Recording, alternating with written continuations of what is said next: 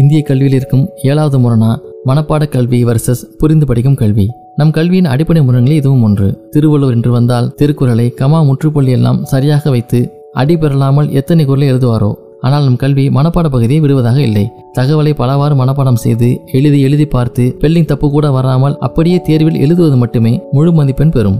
உங்களுக்கு புதிய அறிவு தேவையே கிடையாது. கீ சொற்கள் பிரதான சொற்கள் என்று எல்லா பாடங்களிலும் கேள்வி பதிலுக்கு தேர்வு செய்து வைத்திருக்கிறார்கள்.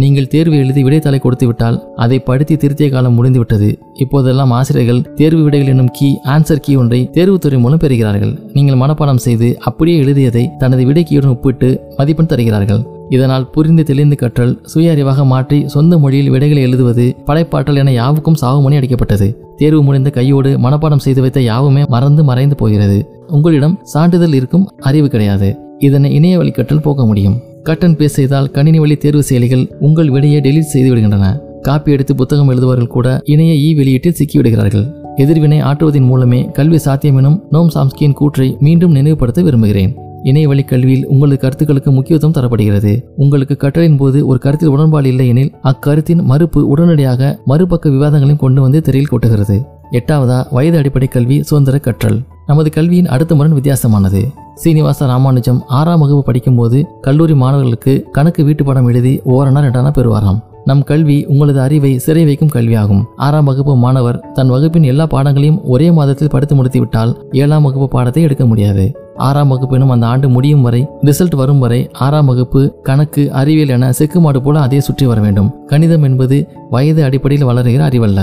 அது ஒரு திறன் கணக்கீட்டு திறன். அதற்கு சுதந்திர கற்றல் அனுமதிக்கப்பட வேண்டும். ஆறாம் வகுப்பு கணக்கு பாடப்புத்தகத்தில் உள்ள எல்லா கணக்குகளையும் ஒருவர் போட்டு விடை கண்டு முடித்துவிட்டால் அவர் அன்றிலிருந்து ஏழாம் வகுப்புகளுக்கு அதை முடித்தால் எட்டாம் வகுப்பு கணக்கு என பயணிக்கும் சுதந்திரம் தரப்பட்டால்தான் மேதைகளை உருவாக்க முடியும். அதற்கு இணையவழி கற்றல் மிக சரியான பாதையாக இருக்கும். நமது பாடப்புத்தக கணக்குகளோடு இணையத்திலிருந்து ஏறக்குறைய எல்லா நாடுகளின் கணக்கு பாடப்புத்தகங்களும் பதிவிறக்கம் செய்து கணக்குகளை போடலாம். அறிவை விசாலமாக்கலாம். இதுபோல எல்லா பாடங்களுக்குமே அங்கு ஏராளமான தீர்வுகள் உண்டு. ஒன்பதாவதா அனைத்து பாடத்தேர்ச்சி வர்சஸ் ஒரு துறை நிபுணத்துவம். இந்த முரணுக்கும் நம் சீனிவாச ராமானுஜனே சாட்சி. அவர் கணக்கில் சூரர். பள்ளி படிப்பு முடிந்து இன்டர் அந்த கால மேல்நிலை வகுப்பு அதில் இணைந்து கல்வியை தொடர்ந்தார். இன்டர் முடித்தால் கல்லூரி பட்டப்படிப்பு சேரலாம். அவர் அத்தேர்வில் கணிதத்தில் நூற்றுக்கு நூறு பெற்றார். ஆனால் வேறு இரண்டு பாடங்களில் தேர்ச்சி பெறவில்லை. அப்போதெல்லாம் ஒரு பாடத்தில் விட்டாலும் மறுபடி எல்லா பாடங்களையும் எழுத வேண்டும். மீண்டும் எழுதினார். மறுபடி கணக்கில் நூற்றுக்கு நூறு. ஆனால் ஒரு பாடத்தில் தோல்வி. எனவே சீனிவாச ராமானுஜன் எனும் கணித மேதை கல்லூரி படிப்பிற்கு முன்னேறவில்லை. இன்று பத்தாம் வகுப்பு வரை ஐந்து பாடங்கள் உள்ளன. மேல்நிலை வகுப்பில் ஆறு பாடங்கள் உள்ளன. இன்னும் கூட நீங்கள் ஐந்திலும் தேர்னால் மட்டுமே பத்தாம் வகுப்பு முடித்து மேல்நிலை வகுப்பிற்கு போக முடியும். அதே போல ஆறும் தேர்னால் மட்டுமே மேல்நிலை தேர்ச்சி பெற்று கல்லூரி போக முடியும். ஒருவேளை நீங்கள் சமூக அறிவியலில் அதீத திறன் பெற்ற மேதமை நிலை நோக்கி ஆர்வத்தோடு கற்று நூற்றுக்கு நூறு வாங்கி ஆங்கில மொழி பாடத்தில் முப்பத்தி நாலு வாங்கினாலும் தேர்வில் தோல்வி என்றே கருதப்படுகிறீர்கள். நம் கல்வி ஒரு குறிப்பிட்ட துறையில் மேதமை அடைதலை ஆதரிப்பது இல்லை. கணினி வழி கற்றல் தேர்ச்சி அடைய முடியாமல் போன பாடத்தை ஒன்றும் செய்ய முடியாது. ஆனால் சாதாரண வகுப்பறை போலன்றி அதை நீங்கள் விரும்பும் துறை சார்ந்த புதையல்கள் பலவற்றை கொண்டு வந்து உங்களை உயர்த்தும். உலக அளவிலான உங்களுக்கு ஈடான அத்துறை வல்லுநர்களின் தொடர்பையும் ஏற்படுத்தும். பத்தாவதா பாடப்புத்தகம் வர்சஸ் பொது வாசிப்பு.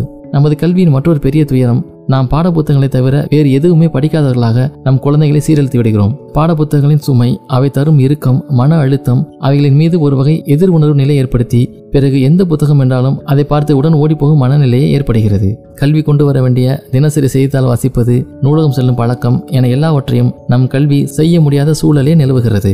பாடப்பகுதி முடிப்பது தேர்வுக்கு தயார் செய்வது தேர்வு நடத்துவது தேர்வுத்தாள் திருத்துவது பிறகு மறுபடி பாடப்பகுதியை முடிப்பது என ஒரு வட்டத்திற்குள் கல்வி ஆசிரியர்களை சுழல் வைக்கிறது. வேறு எதிலையுமே அவர்களால் கவனம் செலுத்த முடியாது. கணினி வழி இணைய கல்வியால் பொது புத்தக வாசிப்பு மாணவர்களுக்கு வந்தடைய வாய்ப்புகள் அதிகம். ஏனெனில் இணையத்தில் எல்லா வகை புத்தகங்களும் கொட்டி கிடக்கின்றன. பொது வாசிப்பை மேம்படுத்தாத கல்வியில் பலனில்லை அறிவில் சிறந்த பிரஜைகள் தின பேப்பர் முதல் சிறந்த புத்தகங்கள் வரை வாசித்து பகிர்ந்து புதிய எண்ணங்களை விதைப்பவர்கள். நான்காம் தொழிற்புரட்சியின் அங்கமாக கருதப்படும் கல்வி ஃபோர் பாயிண்ட் ஓ என்பது பள்ளிக்கூடமோ ஆசிரியர்களோ தேவைப்படாத வகை கல்வி அல்ல.